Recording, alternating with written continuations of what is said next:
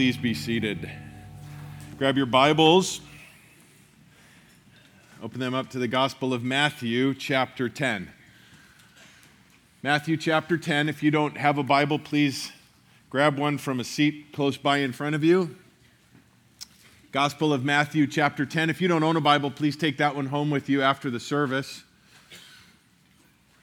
We continue as we began a couple of weeks ago, as we finished chapter 9, you'll remember that, that Jesus made a statement that was true then, is still true today. He said to his disciples that the, the harvest is plentiful. The harvest being the, those that are, that are out in the world, that are, that, are, that are walking around in desperate need of the gospel because they are, they are in a situation that is hopeless. They have no hope. They have no, they have no chance. They are facing an eternity in hell, facing the wrath of God, away from the love of God forever, with no hope. They are ripe, the harvest is, for the gospel. But he said, in addition to the fact that the harvest is plentiful, he said that the workers are few. So he challenged them first to pray to diligently pray that God would raise up workers. And that is same the same is true for us. We are called to diligently pray for those same things. But as we mentioned, and as we see immediately on the heels of him telling them to pray, it says that he chose 12. We need to understand that when we pray that, we need to expect that He will lay it on us to understand that we are one of those workers, some of those workers that will be raised up. And then, chapter 10 now is, as we've discussed, kind of this instruction manual on this discipleship training that He is giving them to send them out. We finished last week in verse 20, and our study today will focus on 21 and following, but I think we need to back up a few verses into verse, we'll start at verse 16, get a little running start if you would. Jesus said, Behold, I send you out as sheep in the midst of wolves. So be shrewd as serpents and innocent as doves. But beware of men, for they will hand you over to the courts and scourge you in their synagogues. And you will even be brought before governors and kings for my sake as a testimony to them and to the Gentiles. But when they hand you over, do not worry about how or what you will say, for it will be given you in that hour what you are to say. For it is not you who speak, but it is the Spirit of your Father who speaks in you. Verse 21 Brother will betray brother to death, and father his child, and children will rise up against parents and cause them to be put to death. You will be hated by all because of my name, but it is the one who has endured to the end who will be saved. But whenever they persecute you in one city, flee to the next, for truly I say to you, you will not finish going through the cities of Israel until the Son of Man comes. Again, in verse 16, as a refresher from last week, he said, Behold, I send you out as sheep amongst wolves, being sent. Jesus is sending the sheep out into the, the midst of the wolves. And we said last week, thinking of that, that doesn't make sense. Sheep going out amongst wolves. But understand again that we are not going out as, as ourselves sheep. We are filled with the power of the Holy Spirit as we go out there. We are not being sent out into the slaughter, but we do need to understand we're sent out into the battle. It is a war that we are being sent out to. Ephesians tells us, however, that the battle is not against flesh and blood. It is against spiritual forces. We are going against the, the demonic, dark forces in the world. But one of the things that, again, I love about, about the Word of God is it tells us, and we, we, are, we come in these challenging times. The Word of God, as we look through it and we study it, we see things that encourage us in it. The Bible tells us that we are more than conquerors in Christ Jesus. There's a difference between conquerors and more than conquerors. Conquerors leave the battlefield victorious, more than conquerors enter the battlefield victorious. We go into the fight already having won because Jesus finished the work on the cross. He is victorious over sin and death. He won the battle, He won the war once for all. And so we have that as our assurance as we go forward. Behold, I send you out. But notice he says, Beware. We need to be on guard and we need to understand he's not painting some rosy, perfect picture. There's difficulties, trials ahead. We talked last week men, government, church even will come against us if we stand truly for what the Bible says. Religious organizations, the governmental organizations will come against. And we see that already starting to, to manifest itself in the world around us, even in the United States, all around us now. But it takes on even a more personal tone for maybe many of us here today in verse 21 when it starts talking about family members betraying, family members turning away. Maybe you have had that where since you have come to Christ and you have started living for Him and you have started sharing the gospel, many in your family perhaps have pushed you away, made you feel uh, on the outside, perhaps at work, sharing with friends, losing friendships, being passed over, those types of persecution that comes towards you for taking a stand for Jesus. Notice it says, that they will hand you over when you are handed over, will betray, you will be hated, they will persecute you. It's not a matter of if, it's a matter of when. Paul said to Timothy, Indeed, all who desire to live godly in Christ Jesus will be persecuted. Now, granted, we do not face persecution yet today in America as many around the world do, our Christian brothers and sisters who lay down their very lives every day for the gospel. We don't face that type of persecution yet. I don't know how long it will be. I mean, there's certainly, certainly writing on the wall, if you would, that those types of things are coming. But but again, we don't, we don't experience that. But I don't want to make light at all of the persecution that many do face in their job, in the workplace, and in their personal relationships. It's difficult. And Jesus does not sugarcoat it again. Look at the language he uses hand you over, betray, hate, persecute. We need to realize that some of the greatest times of revival in the church have come at some of the greatest times of persecution of the church. So often we run from these things and, and, would try to avoid them when we need to realize that God sometimes uses that in order to read the book of Acts. Study the history of the church when the, when the Romans were, were persecuting the church and, and Christians were being executed by the tens of thousands, and the church kept multiplying and multiplying. We mentioned last week that when the church faces great opposition, when we face great opposition to our faith, it provides for us a great opportunity. Jesus said, You will be hated by all because of me. The, the world in the world in it itself will come will come against us in, in, in hatred because of that. But we need to understand that our, our role in that is not to fight back and, and, and, and, and return that. We need to return with love because that world that hates us because of Jesus is the same world that the Father sent his only Son to die for. Again, as we've pointed out, and it's important to reiterate, those that come against us, that come against what we stand for, that come against the, the holy word of God, are not the enemy. They are the harvest field. They are the ones that we have been called up to minister to. Great opposition, great opportunity, but notice in verse 22 there's a great obligation endurance. We must endure through the difficulties, through the trials, if, and if we are called to endure through persecution. It says it this way, but it is the one who has endured to the end who will be saved. Now it's important we understand that, that endurance is not, I repeat, not part of your salvation. Endurance is not our half of the equation when it comes to salvation. Whereas Jesus died, he did his part. Now our part is then to endure. That would be a work. That would be something that we could then boast in that says, Well, I endured, I made it through, I, I, I. That's a work. Bible tells us that we have been saved by grace through faith. It is a gift of God, not of works. No one may boast. So, what is, what is being referred to here as far as endurance and in, in, in our salvation?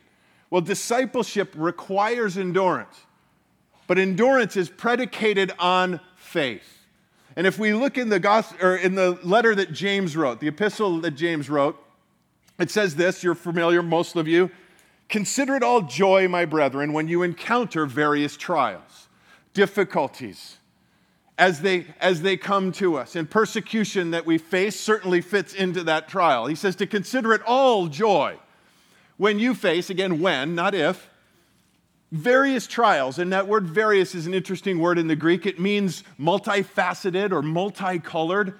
Trials and difficulties that we face come in all shapes and sizes, some extremely severe, others just possibly an annoyance or things that get in the way and trying to impede our progress in our walk.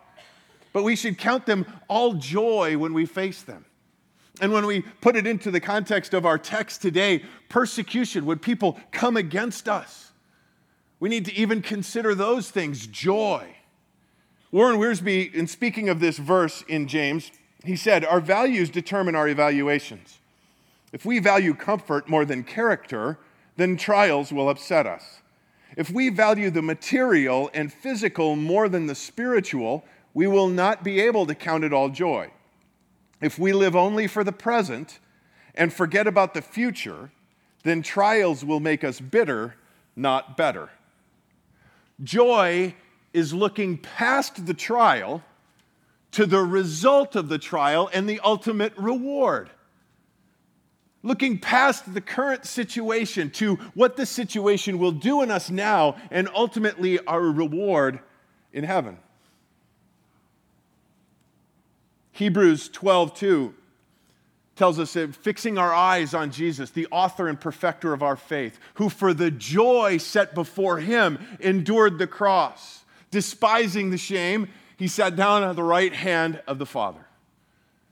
Jesus looked past the cross to the result of the cross. That is our redemption, our reconciliation with the Father, and the reward seated at the right hand of the Father, and again with us ruling and reigning him with him forever. Looking past that, he went through his trial alone so that we would never have to. We never have to face a trial, no matter how great or small, without Him. He promised He will be with us through everything.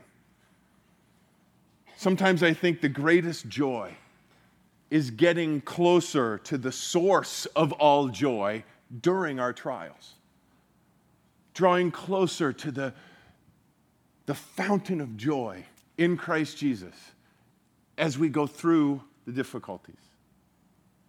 Now, James tells us, Consider it all joy, my brethren, and getting back to again what we're speaking of here as far as endurance, he gives us the result. Knowing, verse 3, that the testing of your faith produces endurance. And let endurance have its perfect result, so that you may be perfect and complete, lacking nothing.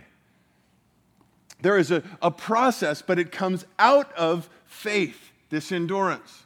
James goes on, and if you've read the, the letter of James, you'll see he goes on to say and, and talk about faith. And he challenges everybody's individual faith by saying, faith without works is dead. Can that faith save you?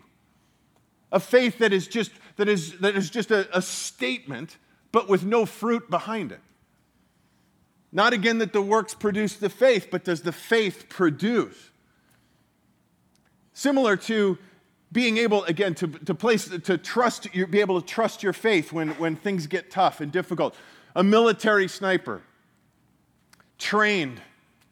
Part of his training is the meticulous painstaking disassembling cleaning reassembling of his weapon continually firing that weapon over and over and over again in changing changing circumstances and conditions.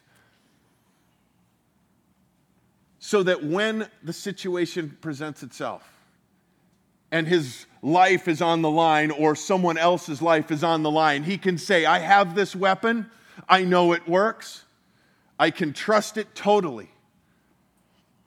Now, my son Zach, he's got, he's got some toy guns that actually look really real. And if you were in the next room when he's having a war going on in his room, you would sound, it sounds like there's a real war going on, but he's just playing soldier. That, that weapon can't save him. And the same thing is what I, I try to say with this is that this, this, this faith, as we go through these difficulties, the endurance that comes, it proves that our faith is real. Jesus spoke of, of the parable of the sower, where casting the seed, and some fell on rocky ground, and it grew up, and it looked just like the other things that were growing up in the, in the good soil. But when the persecution came, when the sun beat down on it, it withered and fell away. We need to examine ourselves regularly. When, when persecution or severe trials come, do we say, man, this isn't worth it? I'm out of here persecution, severe persecution of the church, as I mentioned earlier, has been a catalyst most of the time for church growth because it gets rid of the, the weak part of the church. Those that, that have no real faith, they, they take off. They're the ones that say, man, I'm just playing soldier. I'm not, I'm not really in this. And then those that are left, then, then, then the church is multiplied through that. We can either say, man, this is too much for me, I'm getting out, or as Peter said when, when a lot of the disciples left, and Jesus said to the, the, the 12, He said, Are you going to leave too? And Peter said, Where else are we going to go? You have the words of eternal life. There is nowhere else to go. We go through these, these trials and the testing of our faith, and there is great comfort in it because we, when we get through that process, our faith is stronger. Do trials produce faith? No. The Bible said faith comes by hearing, hearing by the word of God. Trials don't, don't produce faith, but the testing of our faith produces endurance. That brings us back to the, the point we're making here those that endure to the end. As our faith is tested, it becomes stronger. It produces endurance. That word in the Greek, hupomone, which is a compound word, it means to be able to abide under, to be able to hold the weight. The object of the trials is our faith. The purpose of our trials is to make our faith stronger. Mentioned Hebrews 12, 2 a moment ago. Hebrews 12, 3 says, For consider him who has endured such hostility against himself, so that you will not grow weary and lose heart. Consider him, speaking of the Lord Jesus, who has endured such hostility by sinners against himself He's not asking us to go through anything that he didn't go through. The hostility that came against him from the sinful world, we should expect that and we should endure through it. Verse 24 in Matthew 10, Jesus continues and says, A disciple is not above his teacher, nor a slave above his master. It is enough for the disciples that the disciple that he become like his teacher, and the slave like his master. If they have called the head of the house Beelzebub, how much more will they malign the members of his household?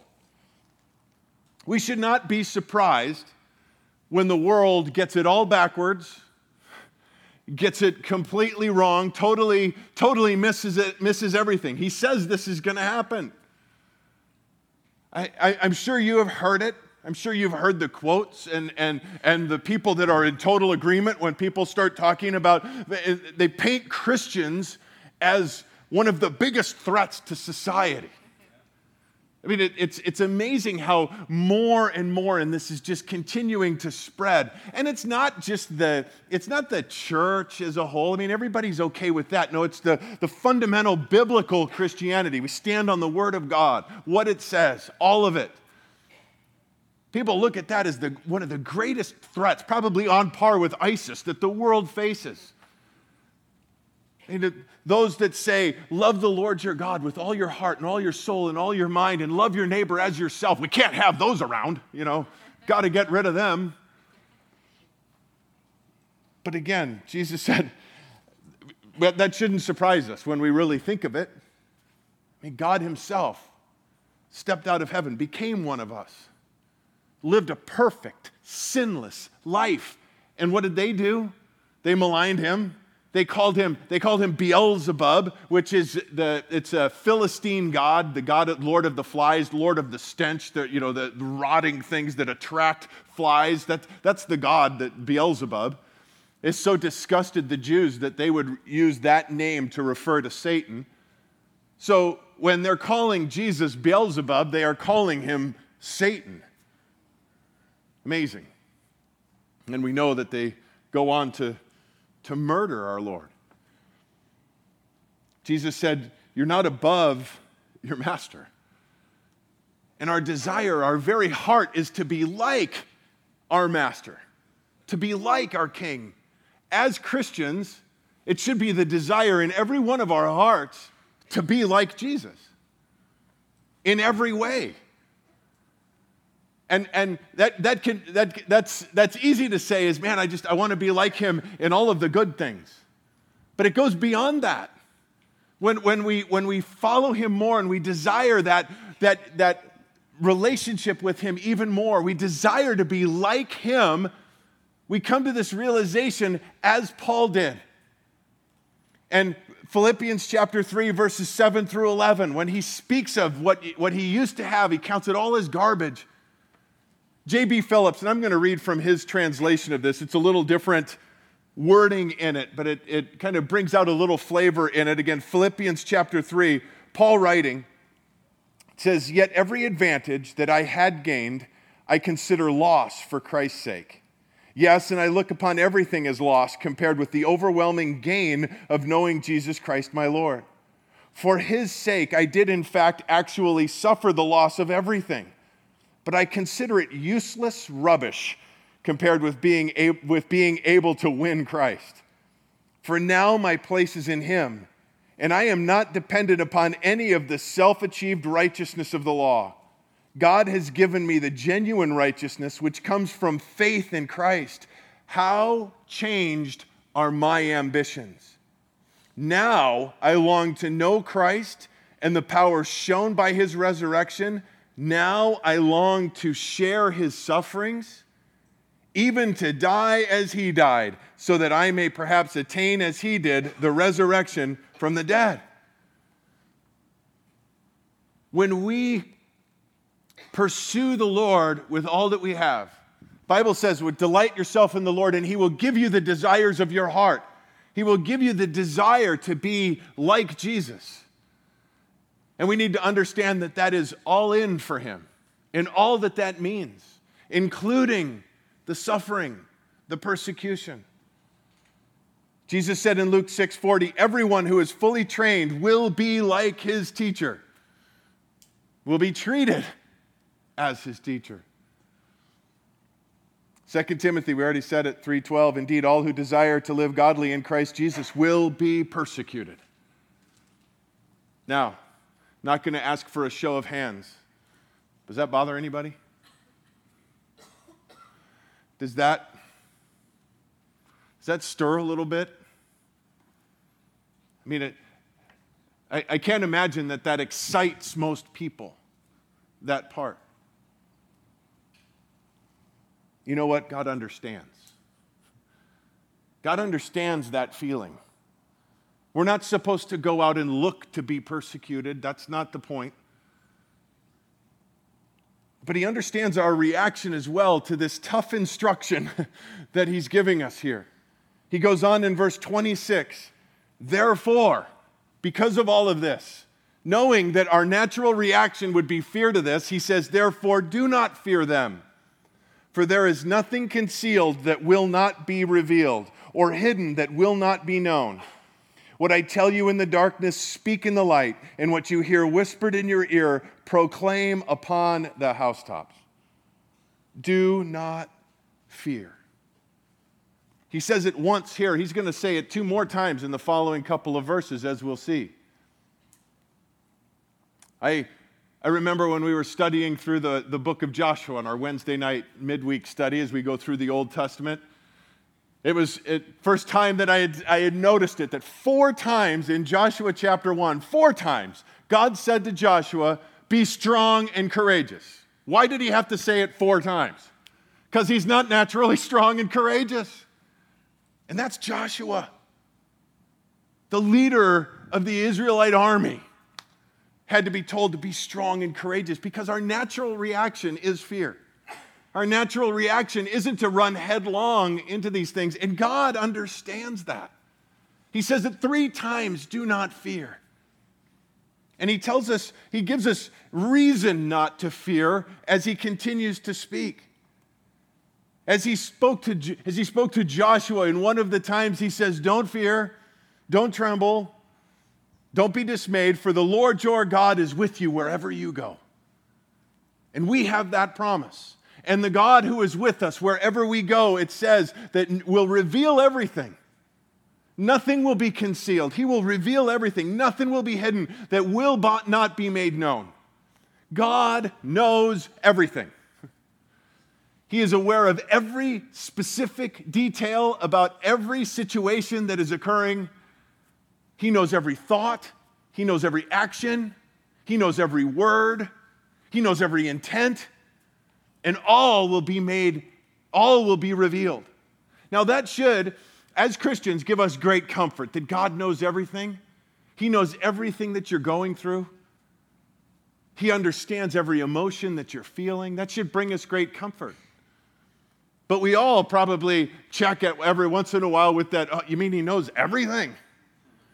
He knows that thought I was just thinking a little bit ago? yeah. He knows what I did last week? Yes. He knows what I said? Yes. But you know what? There's great comfort in that too. Because as we go through those things, and as we as we as we sin, as we continue to as Christians, we have the Holy Spirit in us that convicts us of our sin. That is evidence that we are saved. If we if we go through those things and we are stirred by that, it shouldn't cause us great panic. It should say, "All right, Lord, I'm sorry." Repentance is a beautiful word. We repent. The Bible says that we confess our sin. God is faithful to cleanse us from all our sin. But with regards to back in, our text here, nothing concealed that won't be revealed. There is a day of reckoning that is coming. Those that are enemies of God, those that are coming against us, there's a day that is coming when the truth will be fully revealed. And he says, therefore, because of that, don't fear. Don't fear the persecutors. Peter put it this way But even if you should suffer for the sake of righteousness, you are blessed. And do not fear their intimidation, and do not be troubled, but sanctify Christ as Lord in your hearts, always being ready to make a defense to everyone who asks you to give an account for the hope that is in you, yet with gentleness and reverence. Another step in this do not fear process is to sanctify. That means to set apart Christ as Lord in your hearts. Christ as Lord. That means He's in charge. He calls the shots. If He says go, you go. If He says do this, do it.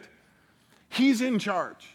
In your hearts, not in your minds. This isn't an intellectual thing. This is an all in, I surrender. God, you're it. I follow you, Jesus, wherever you go. And then always be ready to make a, a defense.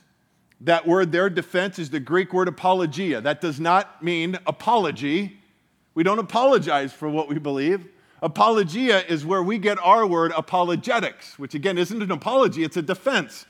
To be able to tell why we believe what we believe. If somebody asks you, why do you believe that Jesus is the Son of God? We should be able to explain that.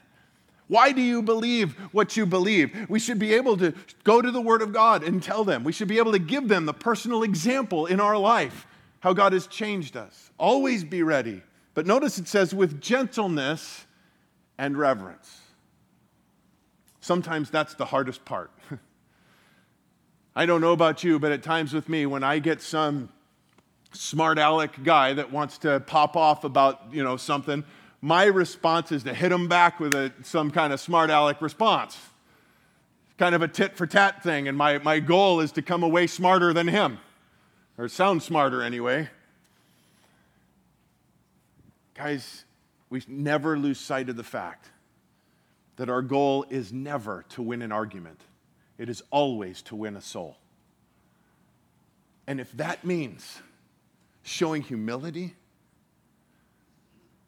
and letting them see Christ in us through that humility. Again, not making an apology, but not having to argue back and forth, but just simply sharing the truth, sharing what God's done in your life with gentleness and reverence. Paul put it this way the Lord's bondservant must not be quarrelsome, but be kind to all, able to teach, patient when wronged, with gentleness, correcting those who are in opposition, if perhaps God may grant them repentance. That's the goal, leading to the knowledge of the truth. And they may come to their senses and escape from the snare of the devil, having been held captive by him to do his will. Not quarrelsome not looking for a fight, kind, patient, gentle, able to teach, able to share what God has given to you, able to share what God has shared with you, what He has whispered to you, proclaim from the rooftops. Whispered to you those things that He has personally given you in your life those times in your personal, quiet, devotional time with the Lord as He has spoken to your heart, how He has blessed you, how He has comforted you. Comfort others with the comfort you have received. Those times of just intimate worship when it's just you and the Lord and He's just placed something on your heart that has so blessed you. Bless others with that.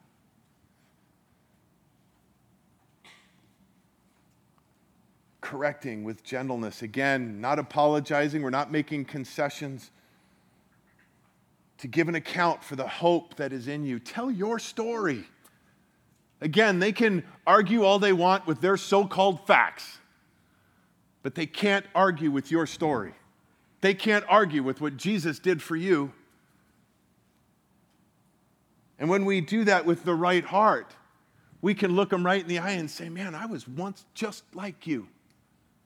I was once in your place. I know how you feel because I was there. I have hope now. Let me tell you about it. Verse 28 Do not fear those who kill the body, but are unable to kill the soul, but rather fear him who is able to destroy both soul and body in hell. Are not two sparrows sold for a cent? And yet not one of them will fall to the ground apart from your Father. But the very hairs of your head are all numbered, so do not fear. You are more valuable than many sparrows. Again, we see this here do not fear two more times. Do not fear. Now, we all have been given, it's, it's, it's a gift, a, a, uh, a healthy fear. I mean, we have a healthy fear of lions. I mean, that's good. We're not going to walk up and, and try to pet one. I mean, those, the, that's a healthy fear. That's not what's being referred to here. The word here is phobio, which is where we get the word phobia from. It's a fear that terrifies. It causes one to, to flee because of the terror that they have. It's that deer in the headlights thing. Fear paralyzes. When a deer is caught in the headlights, it freezes. And if it does move, it panics and runs in another direction. We have not been given, as Christians, a spirit of phobia, of that fear, but we have been given a spirit of power, love, and a sound mind. The only thing we have to fear is God Himself. Some of you walked into it. Charles Spurgeon said that there is no cure for the fear of man quite like the fear of God.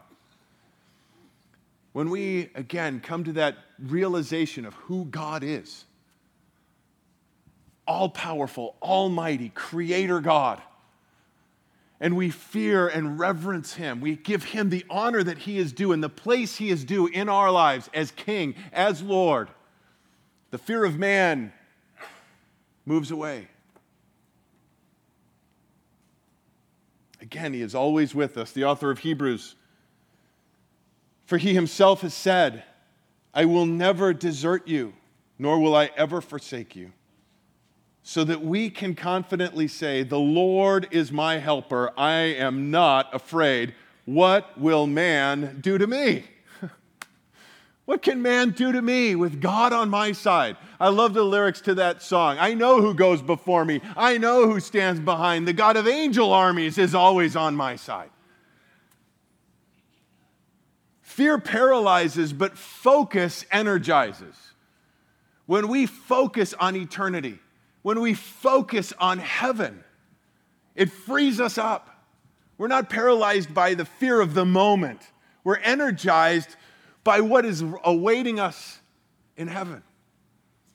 As Paul said, this momentary light affliction is nothing compared to the weight of glory that awaits us in heaven. As Christians, we know the end. We win. We know what eternity means for us. We will rule and reign forever with Jesus. When, when we take our last breath in this body, we are present with the Lord. What's the worst thing our enemy could do to us? Speed up that process?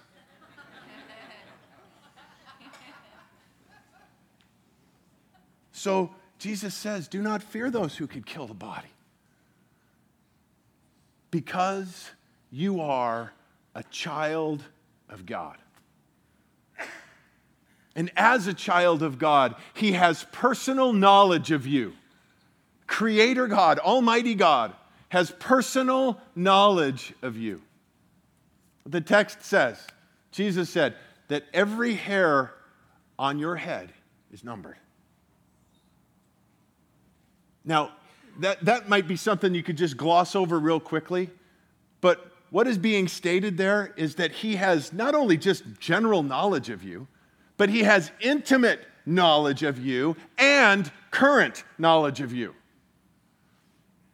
The average head of hair contains 140,000 hairs. Now, that's average, so some of you have a lot more. 140,000. But do you know that every time you take a shower, that number changes? Some fall out.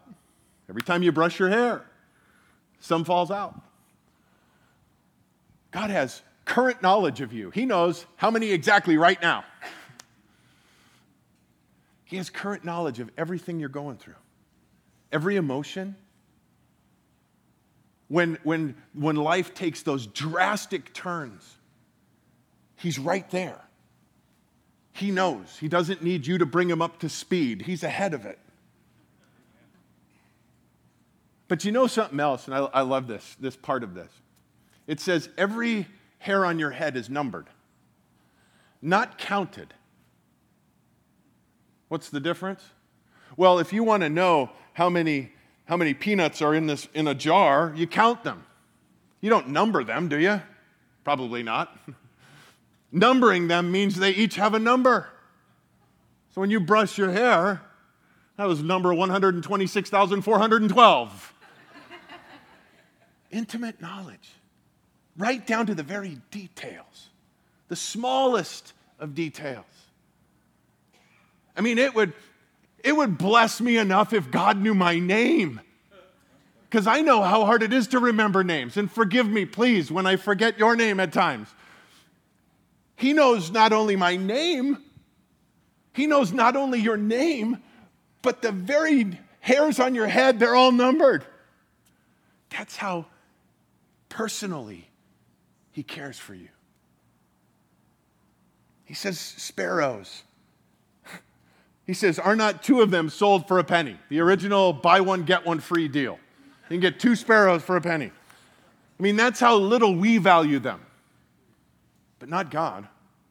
He values them so much that not one of those birds die without his knowledge. That amazes me.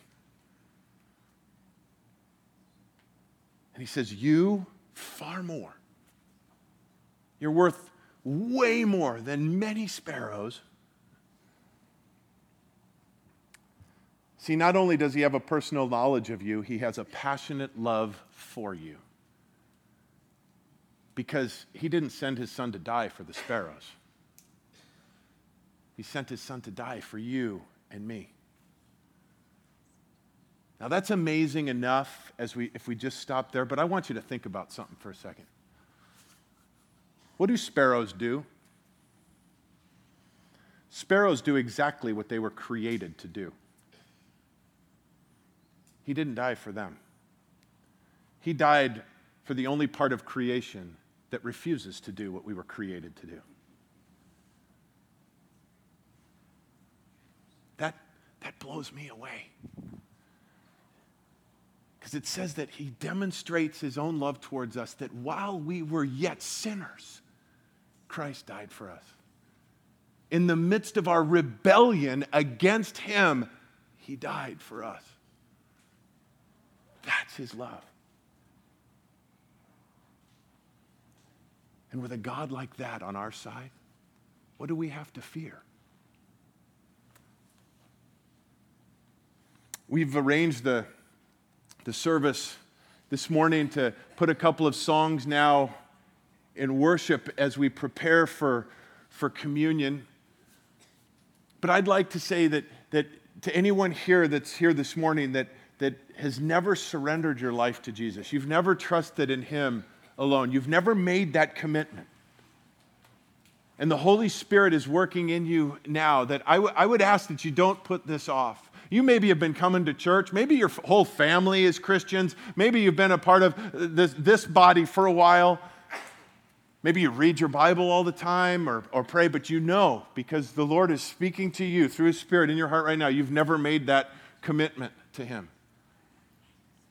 That right now, as we all, as we, as we pray and we prepare our hearts uh, for worship and communion, that you would just simply recognize that fact. See, see, salvation is a moment in time experience when you come to the realization that you are a sinner.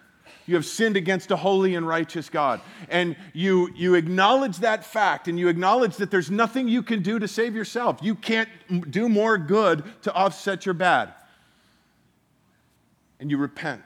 That means to turn from your sin, to turn to Jesus, and you receive the free gift of his salvation.